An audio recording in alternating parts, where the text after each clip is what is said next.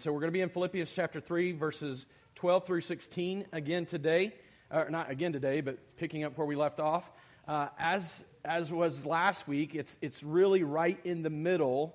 Where we've broken this passage into three sections. It's right in the middle of a context that's difficult for us to just step into. So, as a result of that, we need to begin reading all the way back in uh, verse uh, 7 just to, just to continue to, to get the feel and the flow of the thoughts. We could, we could go all the way back into uh, verse 1, but for the sake of this morning, I think we can start back in verse 7 and pick up there. We'll read through, we'll just get our minds wrapped around that again, uh, and then we'll, we'll step into verse 12 through 16, and that'll be our focal, uh, focal passage this morning as we study. So, uh, I'm going to go ahead and pray for us now, just as we step towards the Word, so that we can read, take a bit to, to look and highlight some things, and then we can uh, read again. Uh, just to center our hearts now around the Word, let's pray. Father, we do pray for your time, uh, for, for your presence by your Spirit with us now to, to shape us, to mold us, to challenge us where we need to be challenged,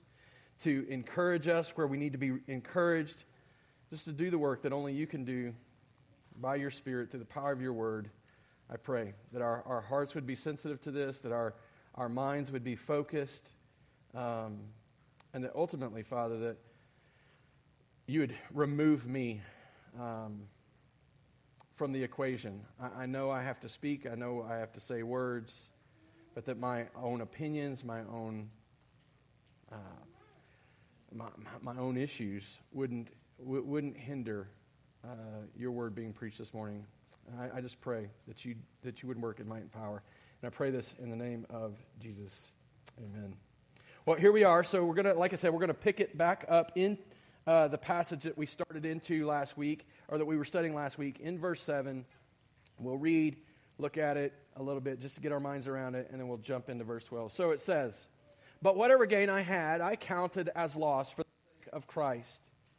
Indeed, I count everything as loss. Everything as loss because of the surpassing worth of knowing Christ Jesus my Lord. For his sake I have suffered the loss of all things and count them as rubbish, in order that I may gain Christ and be found in him, not having a righteousness of my own that comes from the law, but that which comes through faith in Christ, the righteousness from God that depends on faith, that I may know him and the power of his resurrection, and may share his sufferings, becoming like him in his death, that by any means possible I may attain the resurrection from the dead. So, Paul clearly, based on this passage, Paul clearly treasures Christ over everything else. There's no close comparison in his life. He counts everything else as rubbish. We looked at that word. It could be, it could be dung. It could be some rotted food. It's, it's just abhorrent stuff, things that we seek to put away from us because we recognize that they're just disgusting. And, in his mind, in comparison to Christ, he's not saying that there's absolutely no value in anything else in the world, but in comparison to Christ, in contrast to Christ, nothing comes close.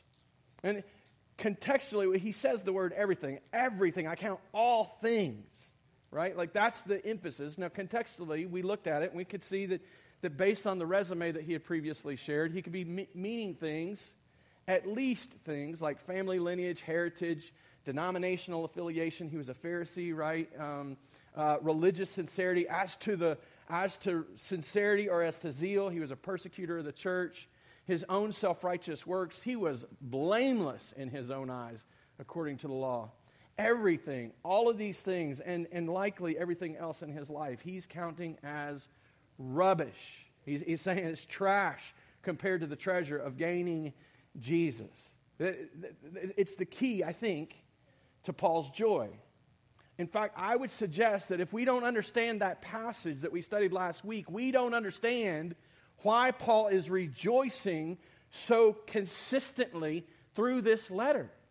I mean, if you think about it, if you just consider it for just a minute, where the letter starts and he's rejoicing over the Philippian church. He's rejoicing even though he's in prison. He's rejoicing that Christ is proclaimed, even though those that are proclaiming it are causing him trouble.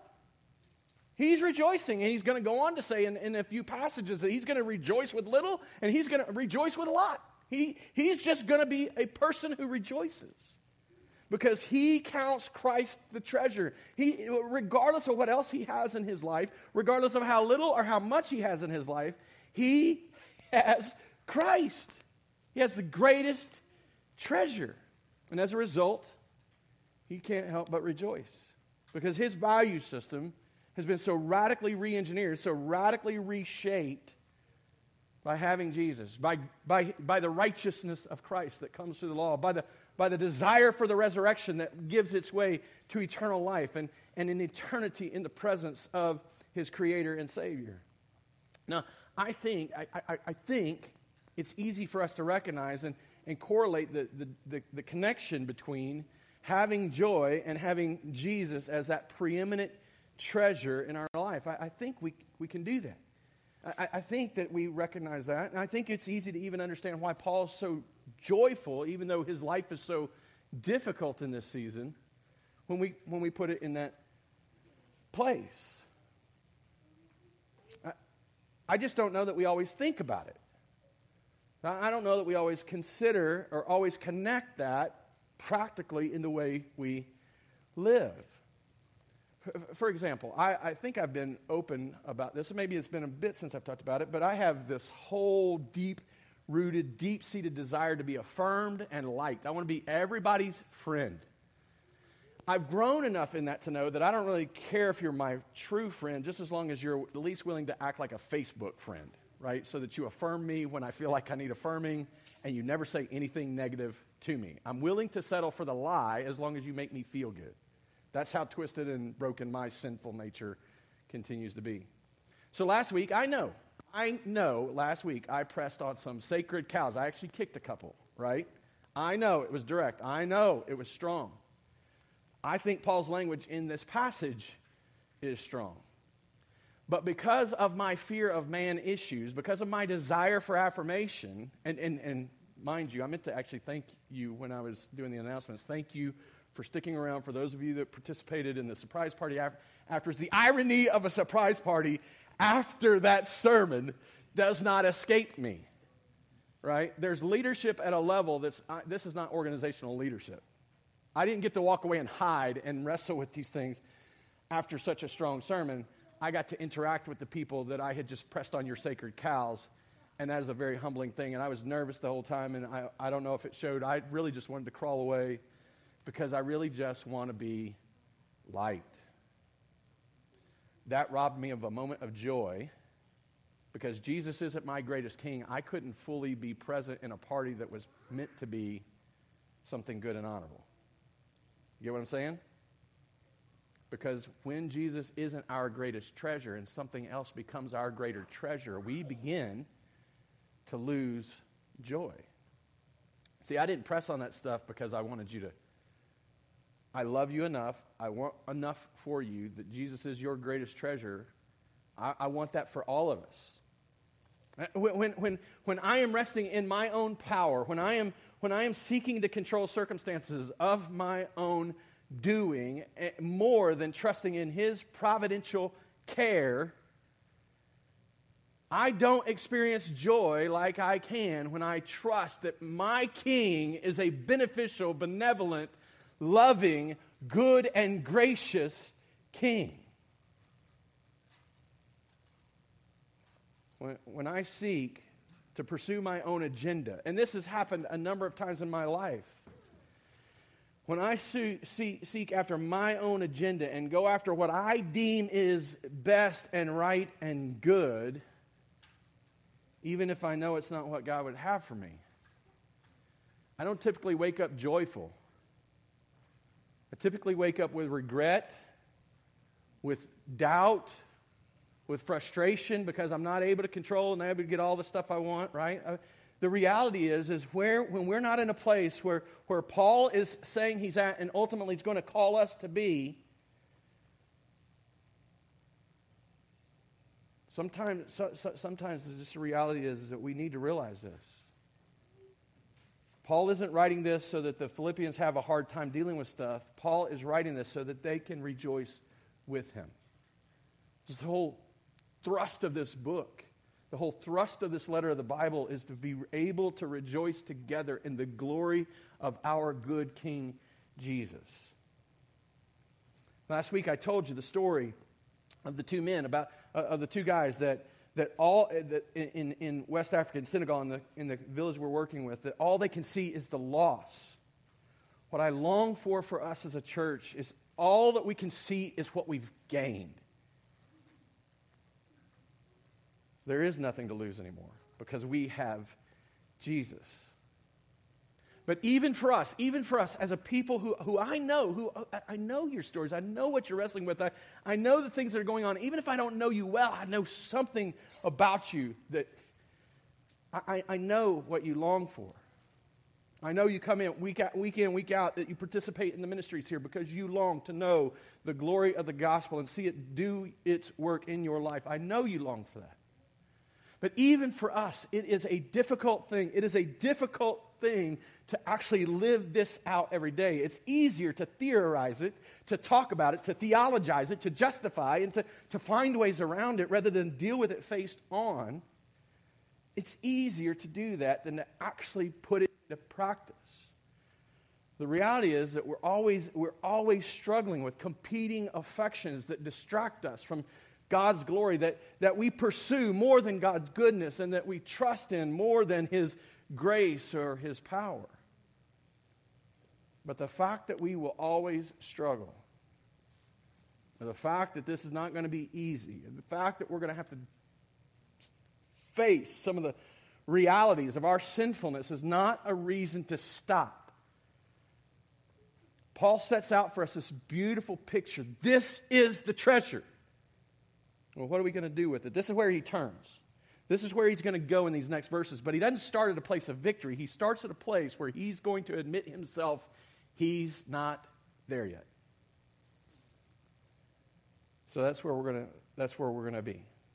We know what's ahead of us. We know what the treasure is, but what do we do because we know we're not there yet? We've got these competing affections. We've got these things that, that, that distract us from the glory of God. We've got these things that we pursue more than God's goodness. We've got these things that we trust more than God's grace. What do we do? What would Paul have us do? Let's pick it up, verse 12. So here he is. I'm after the, the, the resurrection of Christ, that by any means possible I may attain the resurrection from the dead.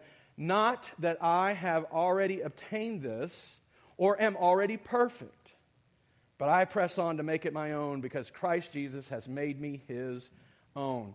Brothers, I do not consider that I have made it my own, but one thing I do forgetting what lies behind and straining forward to what lies ahead, I press on toward the goal for the prize of the upward call of God in Christ Jesus. Let those of us who are mature think this way. And if anything, if in anything you think otherwise, God will reveal that also to you. Only let us hold true to what we have attained. Paul has things, he has some things figured out, right? He recognizes Christ is the greatest treasure. He recognizes that in contrast, everything is lost. He's got some stuff figured out. He can rejoice even in the face of difficulty. He's sitting in prison writing this letter, being a, a, a, afflicted by other believers who are preaching Christ from selfish motives. He is, he is pouring his life out for the Philippian church and for others, right? Like he's talking about pouring himself out for their faith. He's given himself up, he's dying to himself and all that he might do on his own for the good of other people. He's given himself to this, and yet he still says, I'm not perfect. I've not arrived. But he doesn't use it as an excuse. He doesn't say, hey, by the way, you know, I'm a Christian, and, and, and we're, none of us are perfect. He doesn't use that as an excuse to wallow in his sin or to permit himself to sin or to pretend that it's okay. Instead, we find him pursuing growth. He's running with abandon toward the prize of the upward call of, God, of Christ in, or, or toward the prize of the upward call of God in Christ. He is running with abandon after pursuing or, or pursuing the things that he says are already his.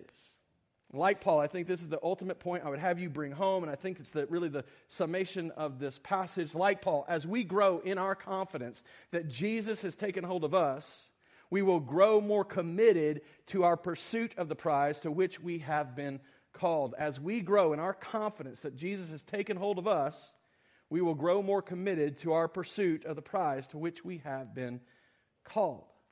And it's easy for us to put Paul on a pedestal. It's easy for us to look back on Paul and say, oh man, this guy, he's, he's got it all. He, he never struggled, he never had a problem. Um, Paul, pre- he, he began preaching the gospel immediately after having his eyes illuminated by Christ. He, the, the, the, the, his blindness is healed, and, and something like scales fall away from his eyes, and he, he, he can see. And it, it, the text tells us, Acts chapter 9. You can go and read it. He, he gets up and he starts preaching that Jesus is the Son of God. The very thing that he was seeking to persecute people for and imprison people for, he began to preach immediately. Paul's one of the, he's the one that corrected Peter, right? So Peter is not, he, when, when it's just him in Antioch and him and Paul there in Antioch, Peter's there, he's eating the pork and enjoying the bacon and, and acting like Gentiles do. And then when people from Jerusalem that come from James show up, P- Peter draws back. Paul's the guy that corrects him. Paul's the guy that rebukes him publicly to his face and says, This is, this is out of step with the gospel. He's, Paul's written books of the Bible, and, and probably, I'm, I'm guessing this, I, I, I think this is probably true for most of the people sitting in the room. Paul has been, apart from Jesus, Paul has been more influential in the lives of people than any other Christian that's ever lived. I'm guessing.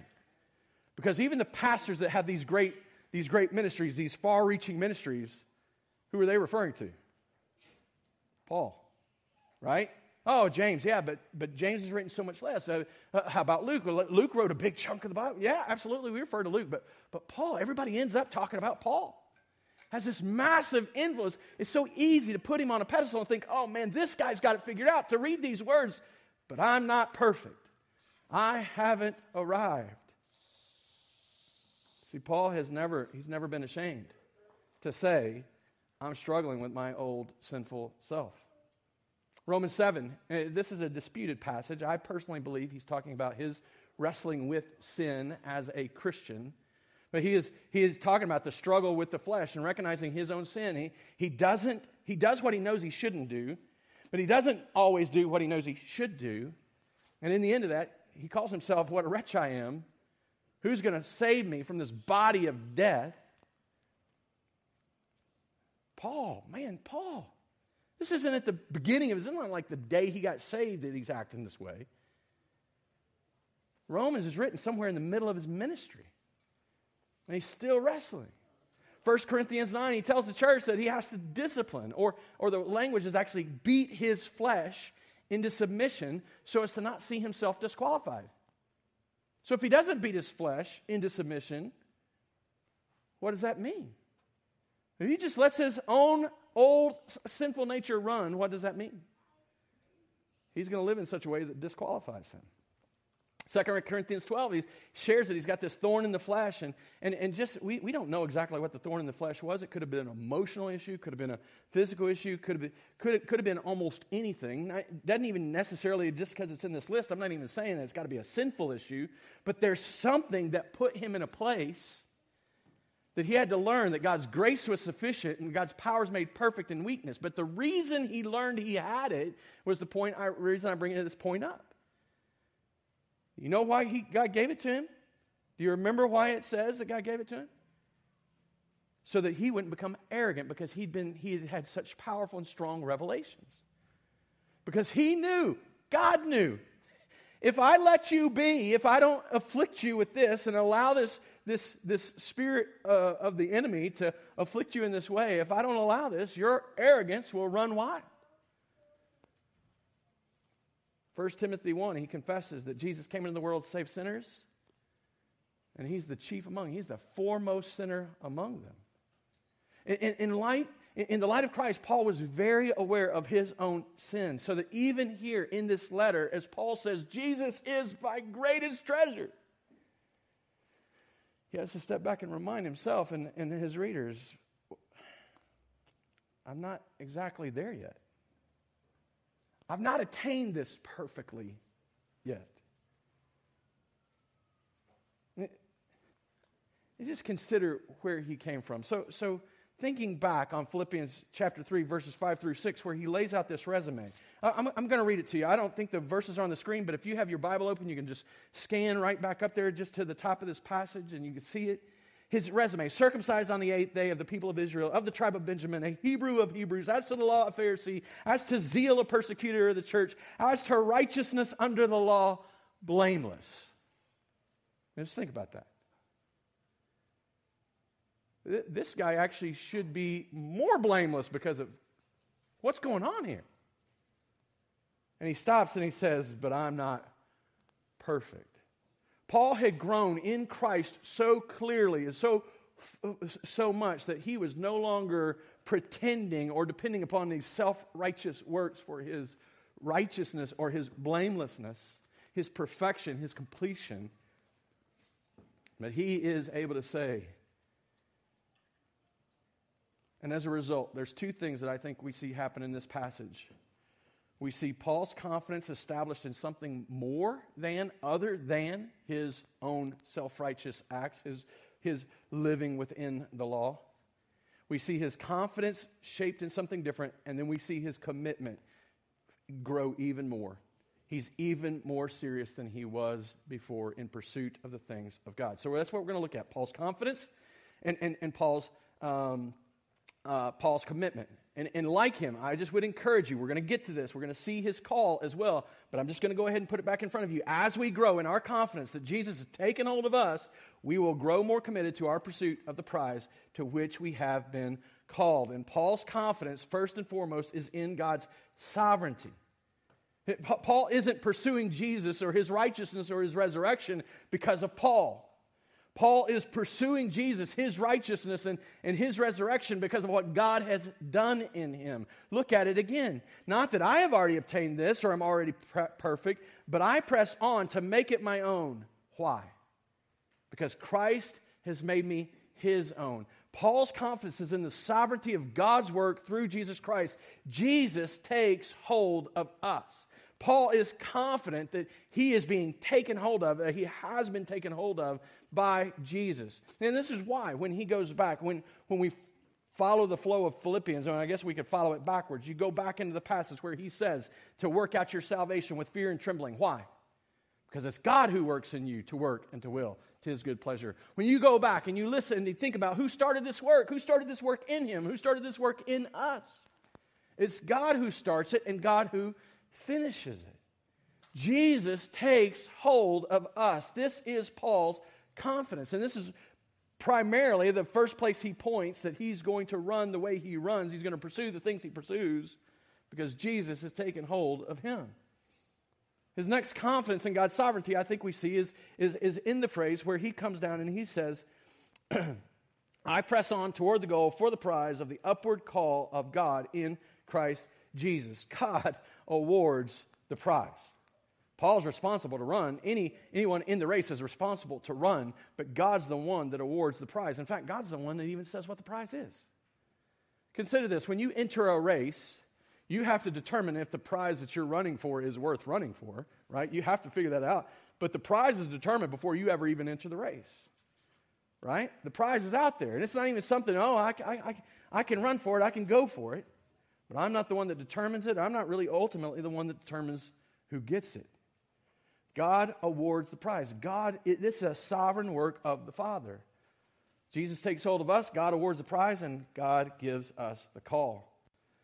I press on toward the goal for the prize of the upward call of God in Christ Jesus. All of Paul's life, all of Paul's pursuit, all of Paul's running is in response to God's call. Now, I don't think this is some general call that's out there that just, oh, look at the creation and God's out there. I think this is that effectual call that Paul talks about so often in his letters. He only knows there's a race to run, he only knows that there's a prize to be won. He only runs it because God has placed this call on his life. so he's confident, that, and, and, and the more he understands this, the more confident he grows in it, the more committed he becomes in the sovereign work that God has begun to do and as a result, he commits himself to that work. Paul's commitment is what?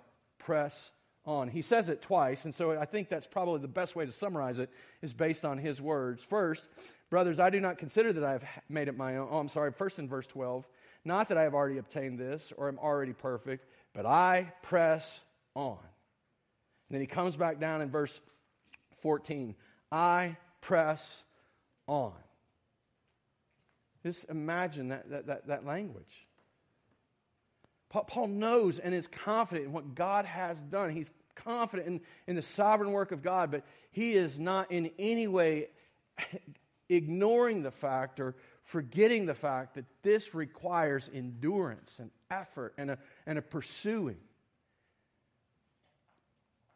It's not always going to be easy. And in fact, when I think, when we place this, this wrestling and this pursuit alongside the, the, the war, uh, Peter, Peter refers to it as a, a war that's waged, being waged within us. When we, when we place these two things together, I think we realize it's never going to be easy. Because for every good and godly and holy desire I have and you have, we have a godless nature that's seeking to have its own way.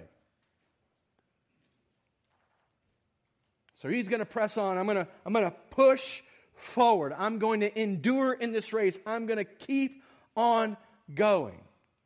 Well, what's he pressing on for? First, he says to, to make it my own. Now, he admits freely Jesus has made me his own. Jesus has taken hold of me. Jesus has said, I'm his. Now, everything Paul's doing is in response to that. But he's seeking to walk in step with it. He's seeking, hey, God says I'm his, I'm going to act like it. God says I belong to him, I'm going to act like he belongs to me.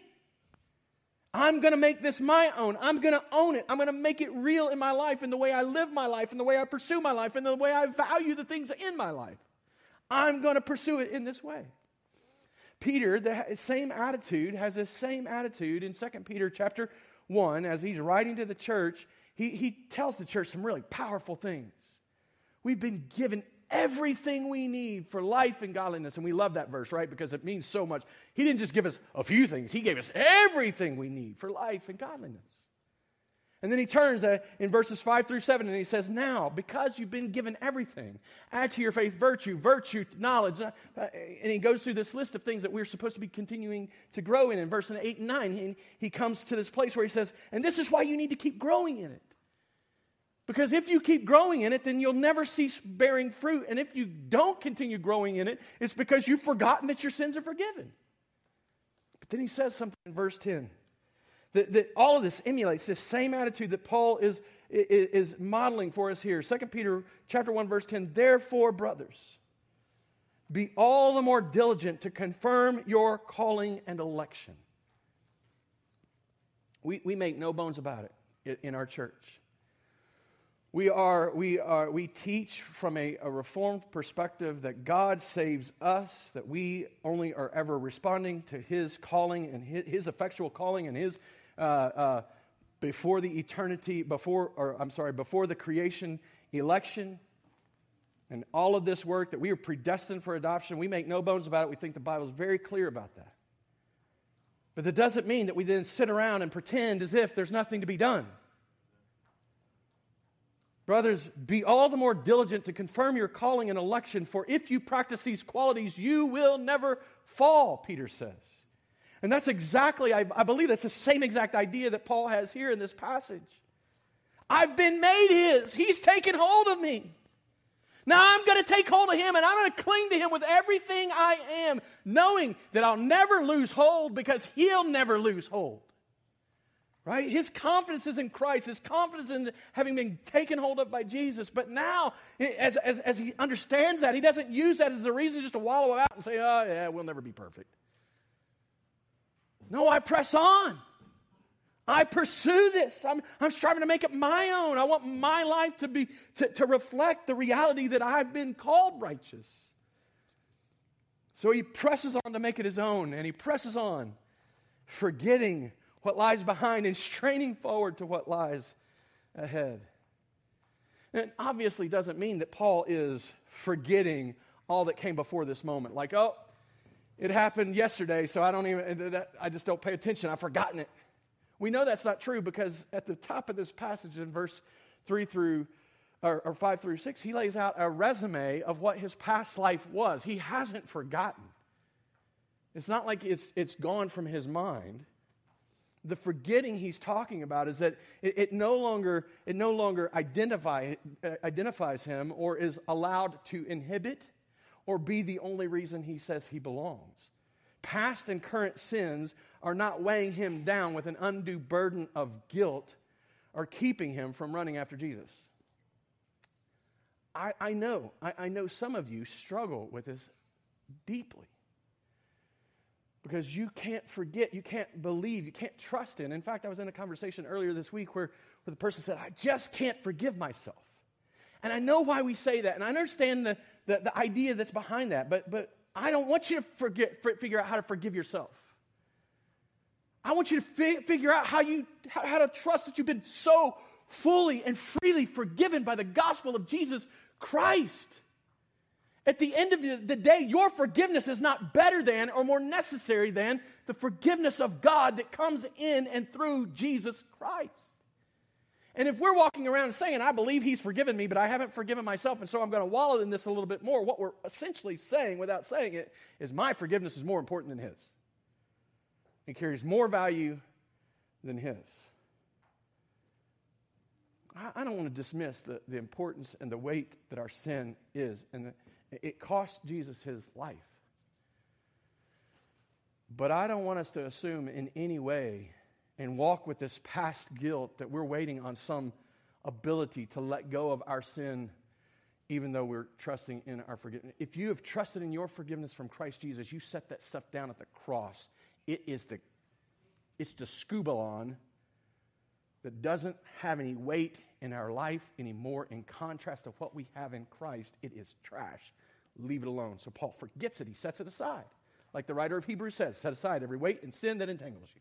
Paul sets it aside. Past and current blessings. He's not forgotten what God has done for him. He tells the test, he shares his testimony of meeting Jesus on the road to Damascus at least once in his ministry. He doesn't forget what happened, but he doesn't lean into that past and, and, and even current blessings and, and allow them to lull him into some sense of complacency or apathy. Oh, I got it all figured out now. I finally arrived. Look at how God's blessed me. I can sit down, I can kick back, I can relax now. Finally. Whew, Lord, you held that one out for me. But finally, I can rest. The day we get to rest is when we walk into his presence and he says, Well done, good and faithful servant. And every day until then, by faith, we rest in him. Because he's done the work that's necessary. And he will bless and he will he will challenge he will rebuke and he will exhort how he deems necessary to keep us moving towards him. Always pressing on always pushing forward forgetting what's behind and straining what's what's what's ahead of him. The resurrection eternal life. Having more of jesus knowing him even more well, what, what, what, about the difficulties he's currently facing? What, what, what if living and doing this and pursuing Jesus with this radical abandon, what if it causes him trouble? That's exactly what has caused him trouble. That's exactly why he finds himself where he finds himself. Because he treasures Christ over everything else. He will pursue Christ over everything else. I mean, just consider Paul, Paul is not less zealous. Paul is not less committed to some denominational affiliation. Paul is not less committed to a family than he was before. All of that now is just wrapped up in who Jesus is. He is just as zealous, he is just as committed, he is just as single focused. Only this is what I do. I do nothing else, but I forget what's behind and I press forward. He is just as committed as he ever was, but every ounce of it finds footing, it finds power in the reality that now, because of Christ, it's going to bear fruit, eternal fruit. So, Paul, he's confident in what God has done, and, and, and as a result, he's not less committed, he's as committed or more committed than he ever was before, but he's committed to the things that God has done. And it would be great if we could look at this as a case study and walk away and say, man, Paul was a good guy. I wish I could be more like Paul. Well, Paul wants that for you too. In fact, that's his call. Paul's call. Think, believe, do. That, that, that's how I would summarize what he calls these people to. Let those of us who are mature think this way. And, and if any of you think otherwise, God will reveal that to you, also to you. Only let us hold true to what we have attained. Think, believe, do. He calls them to a mature mindset. Let those of us who are mature think this way. And the word that, that we have translated as think is not just have these thoughts floating around in your head, it's have a whole mindset, have, a, ha, have this whole perspective, this attitude uh, uh, about the things of the Lord. If you're mature, he says, then you should have this mindset. Now, if you think, this is not the first time he's dealt with that back in Philippians 2, when he opens the passage, and just before he shows Christ as the most humble man who's ever walked the face of the earth, he shows us or calls the church to have the same mindset, to, to be of one accord and of one mind. It's the same idea. He's just emphasizing it again that we should all be thinking these ways that Christ is to be our greatest treasure, and that our confidence is to be in the fact that he has taken hold of us and that our commitment is to be just like Paul's. To be running after him. And in fact, he's going to say it a bit more explicitly in the passage from next week. Brothers, join in imitating me, follow my example, do what I've done. And others who have lived like me do what they've done. But this is what, this is what maturity looks like. I think sometimes we get fooled into thinking that somebody walks around and, and knows a lot of Bible verses or, or can say a lot of big theological words or has a lot of knowledge, I think that a lot of times we get fooled into thinking they must be really mature. In fact, I think we fool ourselves into it sometimes. And so we run after Bible studies just so I can have more knowledge. No, I'm not against Bible study. Don't hear me saying that. I'm all for studying the Bible. But knowledge for knowledge's sake, that's all it's going to do is produce a bunch of arrogant people. A bunch of puffed up people who walk around bowing their chest out at everybody and they can win biblical arguments. But there's a, there's a way in which this knowledge is to be applied in our life. It's supposed to affect everything about us. The, the, reality is, is that not only are we supposed to think this way, we're to believe this way. That's why I think this whole passage, w- w- his call to us is not just think about something, it's believe it so deeply, not just hold these theoretical thoughts, but have your mind renewed by it so that you perceive the world in a whole new way. Believe it, think it, believe it. Have this mature mindset so that it shapes not just how you consider things, but also how you act in the world. But this would be a growing faith. It's not supposed to just be the way we think, it's supposed to be a growing faith. I love this phrase. It almost feels like a throwaway phrase, but there's so much here. Let those of us who are mature think this way. So, the mature that he's talking about are these people who, whose lives have been shaped by what they know to be true, and now they're living it out. And there's this way in which, which their confidence and their commitment all match, and they're walking, uh, it, it, it, they're walking in step with the gospel, if you will. They're pursuing Christ as the greatest treasure. But then he says, And if any of you think otherwise, God will reveal that also to you. There's supposed to be this, this way in which we're growing into the faith, and the reality is none of us are perfect, none of us have arrived, and every one of us have places. We have sacred cows that need to be kicked on a little bit so that we can see the sacred cow and walk away from the sacred cow. We need to have our thinking challenged. Let's imagine the, the world in which everybody is only your Facebook friend, in which they affirm everything you think and do and say. Imagine a world in which no one ever tells you you're wrong about something, or you're valuing something too much, or you're considering something in error. Is that a good place for you to be? it's an easier place to be, but it's not going to lead us any good. I heard a story, I don't know that this is true, but I heard a story that some of the reasons why Michael Jackson and Prince went kind of nuts the way they did towards the end of their life is because no one was ever willing to tell them no because they were so full of themselves. I don't know this is true. This is just a report that I read and heard. I heard. I don't. I don't remember. but that no one, because they, of who they were and who they'd become, and as popular as they, as they were, no one ever told them, that's crazy, don't do that. Nobody has a symbol for a name. Quit doing surgery on your face. I'm not trying to, I'm not trying to be rude about the struggles they had. I love you enough to tell you that doesn't look good. Right? Like somebody, it, it, but no, I've, I've, I've, read, I studied. I, I didn't study, I saw the article. No one was willing to because of who they were, and they were so popular. Well, oh, they must be right. The beauty of it is, is that we should be in this place where we're able to hear things that we don't agree with yet, that God brings about and helps us understand and helps us realize. God will reveal that to you also. So rather than being upset that somebody kicked on one of your sacred cows, now I don't know that you were. I don't, that, that, that, I'm not trying to impose anything or implement anything or push anything there based on using uh, the illustration earlier. I'm just saying, rather than being upset, maybe, just maybe, you need to consider the scripture in light of what you're frustrated by or what you're upset and, and, and see does God conform you and teach you and reveal to you you've been thinking in error. It's beautiful because it frees us then to allow one another to be at a place where we don't see everything eye to eye. We don't all value Christ the same. We're not all at the same position of maturity, but we can free one another to grow up in this faith to love one another even past some of the dis- differences and the distinctions of, of the way we perceive things. Because somewhere deep inside every one of us, and I know this is true about the people in our church, every one of us know that Jesus is the truest treasure. We can all affirm that. But we're all living it out differently, aren't we? We're all dependent on things a little bit differently, and we're pursuing things other than Him differently.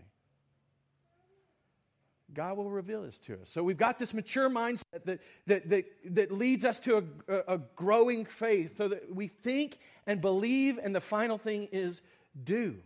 It's faithful action only. Again, he, he uses this thing. It's a priority word, like set this out first and foremost. Only this. Hold true to what we have attained. Don't be Peter who, when he's in Antioch with Paul by himself, sits down and eats the pork and the bacon, but when the people from Jerusalem show up, steps back and pretends that's not a good thing. Don't live hypocritically. Don't be a hypocrite. That's what he's after. He, he, if you say that you've been taken hold of by Jesus, you take hold of Jesus. If you are confident in the sovereign work of God, then get up and put it into practice. The, the phrase from a few weeks ago is that the, the thing that God has produced in His people, His children, His, his people, are to put into practice in their life.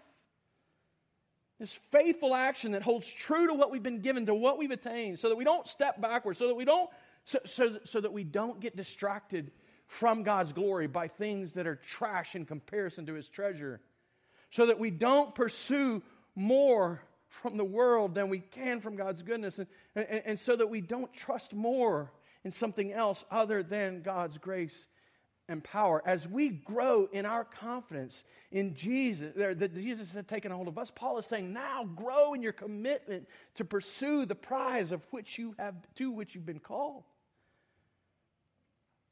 And while we're growing into it, let's not slip backwards. Let's not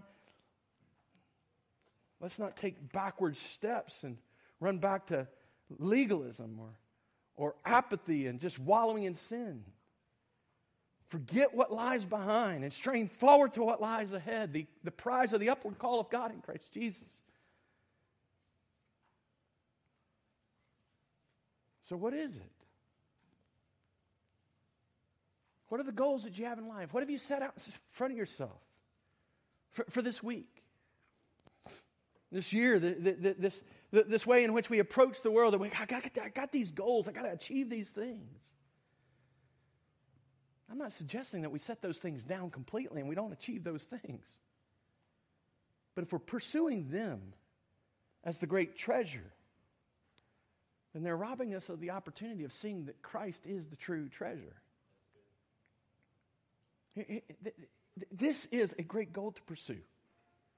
Only hold true to what you have attained.